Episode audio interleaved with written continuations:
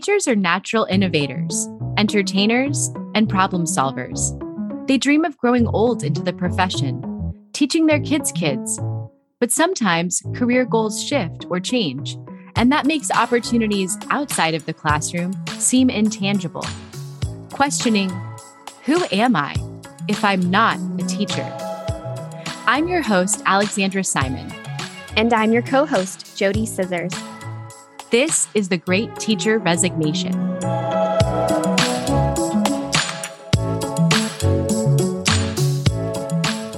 I'm so excited about our guest today, Taylor Smith.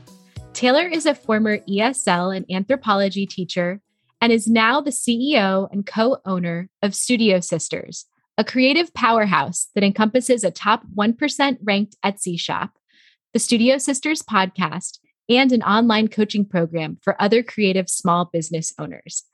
Thank you so much for joining us today, Taylor. I am so excited to be here. Thank you both for having me on the podcast. Yes, top 1%.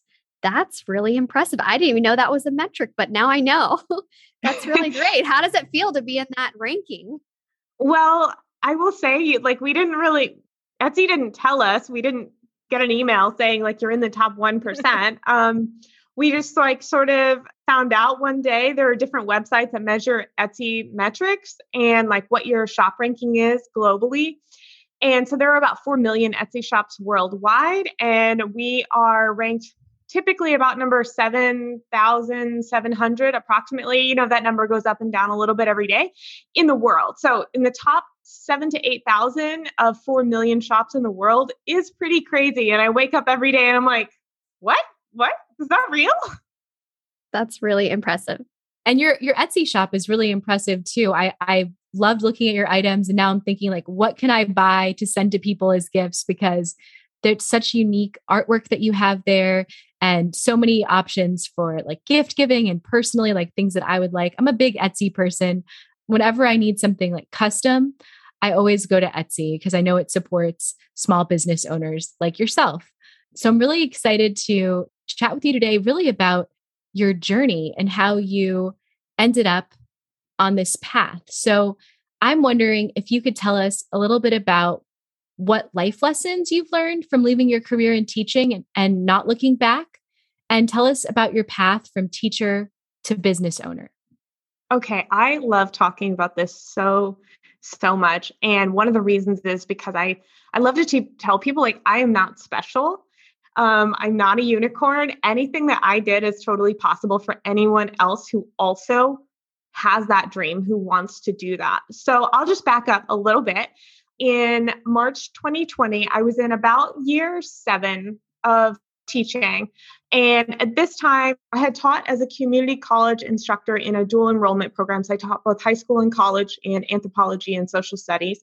And then for the last two years of my teaching career, I switched to teaching ESL and I actually worked for Rosetta Stone. So I taught online before the global pandemic. But when the global pandemic happened, a lot of schools cut their budgets. And because I worked for a private education company, a lot of those contracts started getting cut. So I began getting really worried I was going to lose my job. People were getting laid off, even though, like, you would think this is at home education, this would be no better time.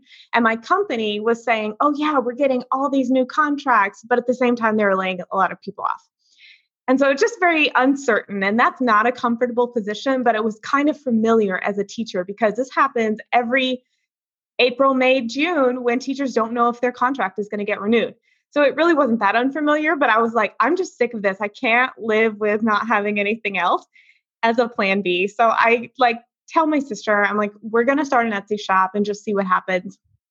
And so I have to give all of the creative design credit to her. I am not an artist. I don't make anything pretty. I can't draw, but she is, and she's a freelance artist. So this was kind of the first time of us like designing products with our own brand, whereas normally she works for other companies on other commissions. And so we built an Etsy shop and it came at the right time because of the global pandemic, so many people started shopping on Etsy all at once. And so this helped us get kind of a foot in the door. It just happened to be right place, right time. Now, that doesn't mean you can't be successful selling products online at any point. But for us, this was just a really good opportunity. And so um, initially, we sold a lot of different things. We were like, oh, we're going to sell DIY craft kits and face masks and stickers and just like anything we thought of, we put it on Etsy. And what a lot of small business owners learn is you start out really broad and then you niche down and become more and more specialized. And as we did that, our sales increased. And we kind of went viral on Etsy. So, really, really quickly, we started making like 300 sales a day. And we were like, holy crap. And I was filling orders in between my online teaching lessons. So, I would like teach my class, run into the other room, fill orders, and then run back. Or I'd use my office hours. I'd have my volume turned up on my computer super loud so I could hear if a student, if I got the bell, a student came into the room. And I'd be packing Etsy orders in the other room during my office hours because I just like had no time. And so, four months after opening our Etsy shop, I quit my teaching job and it was very scary. And I just kind of took a leap and I did it and I haven't looked back and I've been self employed ever since. And so I wanted to share like two life lessons. And um, so I'll kind of mention the first one. And that is that being a teacher left me so qualified and so prepared for being a business owner. Like it just, there's so much that teachers do not realize that they do in a classroom that has left them entirely qualified to become an entrepreneur. One of those is multitasking, being able to manage a whole lot of different things every single day and switch from task to task throughout your day. And then the other thing I love that I did in the classroom that translates so well to being a business owner is being able to individualize and customize what I was offering to the needs of that individual person, whether that's a student or a customer. Being able to assess, okay, here's the general service or general curriculum. Now, what does this individual need? That's something that most people who are not teachers are not experienced in doing. So I will say that was my first life lesson was what I could take from the classroom was a highly valuable skill set. I think everything that you're saying in terms of abilities, there's a definite connection between multitasking, what you can do, the ability to be flexible and learn new things, and then applying that into the business world. So I, I do have a question. One, like Ali and I have just been goo goo eyes over what we've been seeing in the Etsy shop. So the graphic designs are gorgeous. The setup is gorgeous. You have themes. You've built a full business. So for people that are not familiar with how a small business works, you said that you know your sister does the graphic, the art part of it. So tell us a little bit about your role and what you do to sustain a successful business.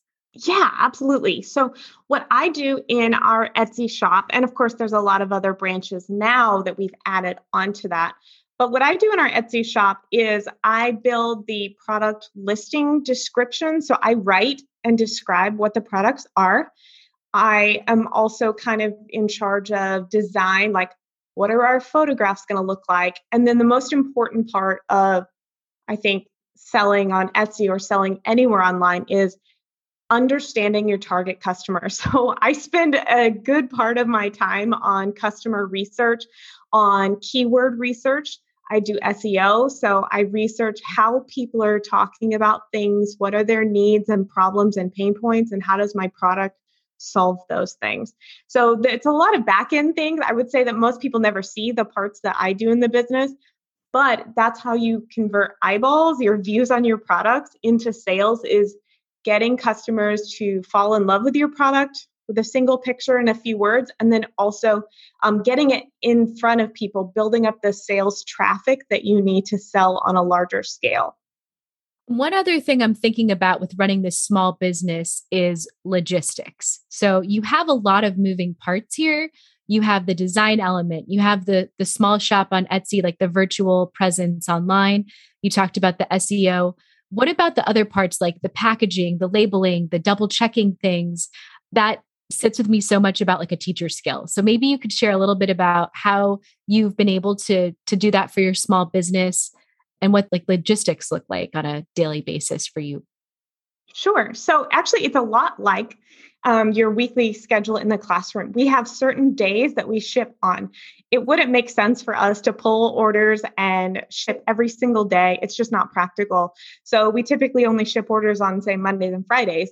And then also batch working and prepping things in advance. During slower hours, we prep our packing materials. Like we have stamps that we put on our envelopes and stickers that we print that are packaging stickers. So all of those things are batch worked out in advance. And then also, we like to every single quarter, we have what we call a quarterly retreat.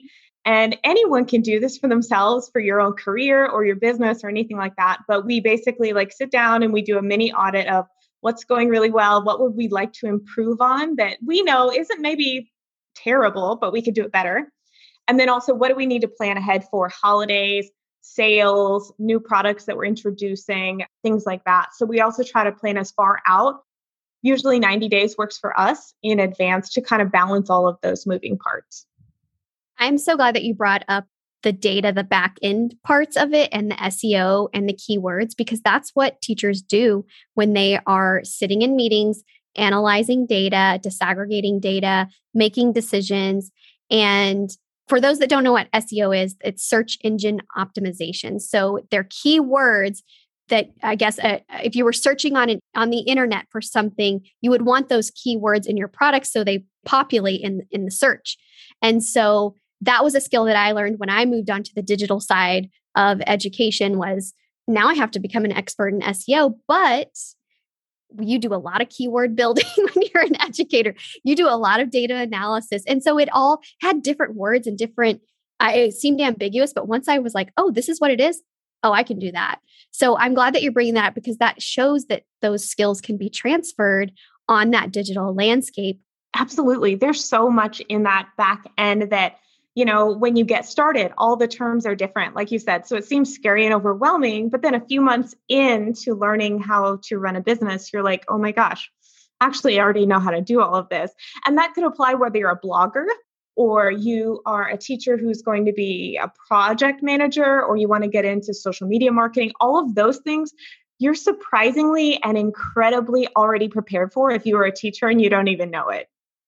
Absolutely. I, I think teachers, we don't even realize all the skills that we have. And it's our responsibility. That's JoDee and I take this on kind of.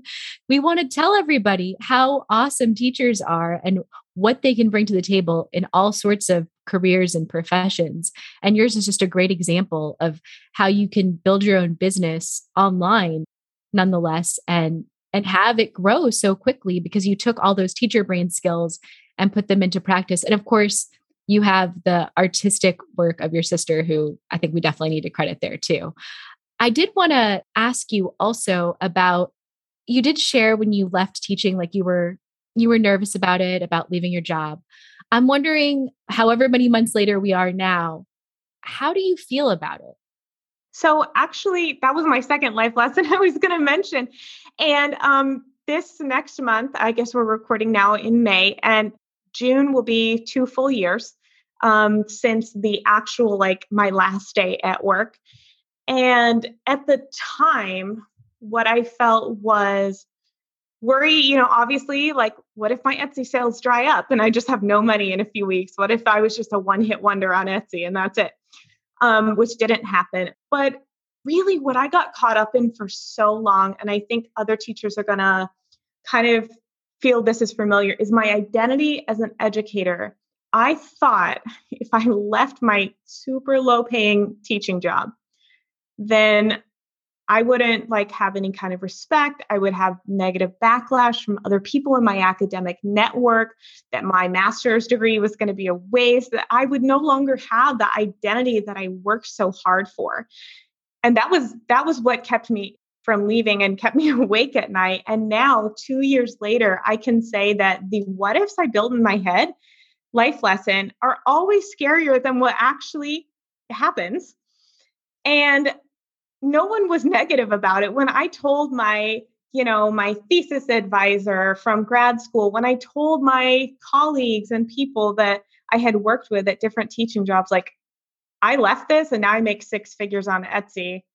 And they were like, good for you. I wish I could do that. Good for you. Like, I'm so glad if, you know, this is what is making you happy. Good for you. And it's such an obvious transition with your background and training as an anthropologist to go on to work in business. And so I just want to say that looking back, that moment seemed to cause me so much worry at the time. But I realized that my identity as an educator was not lost at all. It was only enhanced. That was so well said. I I knowledge bomb right yes, there. Like that was yes. yes. I don't know what emoji that would be, but it, yes, I, yes, I, we're putting I know. Can we click all the emojis to come up on the screen now? Fireworks, balloons. yeah, and I, I was really intrigued by by you mentioning that you were an anthropology educator, and I think that someone who's also studied anthropology at the graduate level, you definitely have a, a more deeper understanding of, like you were explaining, like individualizing for your customers, knowing like a different level how you can work with clients and customers from I think your background and then obviously being in the classroom that's just further enhanced. So I love hearing your story and and I think our listeners I hope that they will also really really learn those life lessons that you shared with us today about you know taking the teacher skills and then also your life lesson about it's scarier in your head. I have a lot of that that goes on too like the you know we have these these like stories that go on in our head well if i do this then this is going to happen. But you just have to do it. I mean the stories are worse. I think 10 out of 10 times the stories are worse not even 9 out of 10 so i think it's reassuring to hear that out loud from a former teacher that the story doesn't come true all the time. Those voices in your head that you took that risk that leap of faith and you're doing so well. And I'm also really just excited for our listeners to visit your Etsy shop because you have some pretty awesome products on there. And I'm sure that they're going to be sharing out all that information. JoDee, I wanted to pass it over to you in case you wanted to add anything else, and then I can I can share where to find her in the credits. Yeah, I think you really nailed nailed those those topics for our listeners and really just appreciate one you carving out the time to come onto our podcast, even though you have your own podcast, to share those key messages to teachers. Because, like you, I had so much self doubt. And, you know, I've talked about my self confidence plummeting, which was unusual because I could go into my classroom and be confident and I could be planned and I could improvise and I owned my position. You know, I owned it. And then when I went through that identity crisis, I was not owning anything, but I manifested this idea in my mind that was totally false because I didn't have the right mentorship. Mm-hmm. I had I had family support, you know, I had close network people that believed in me, but I still manifested this idea in my mind that I wasn't capable and it's totally false. Not true. So, definitely thank you for boosting any confidence that could have instilled in anyone that would be listening today on the show. So, thank you. Oh, I'm so so excited and so like joyful. Like, it's really joyful for me to like get on and share this message as I um we do teach other Etsy sellers how to grow their Etsy shops and a lot of our students in that program are other teachers and it just like makes me so excited because I'm like you have you have no idea, you know, you might be scared of like what ifs and the negative, but what if it's actually so much better than you even pictured? Like what if the, you know, dream that happens is actually even bigger than you even imagined? Awesome. Well, thank you so much, Taylor, for being on the show today. And if you're interested in checking out Taylor's shop, it's Studio Sisters. You can find Taylor on Instagram at Shop Studio Sisters. And you can also find her on LinkedIn as Taylor Smith.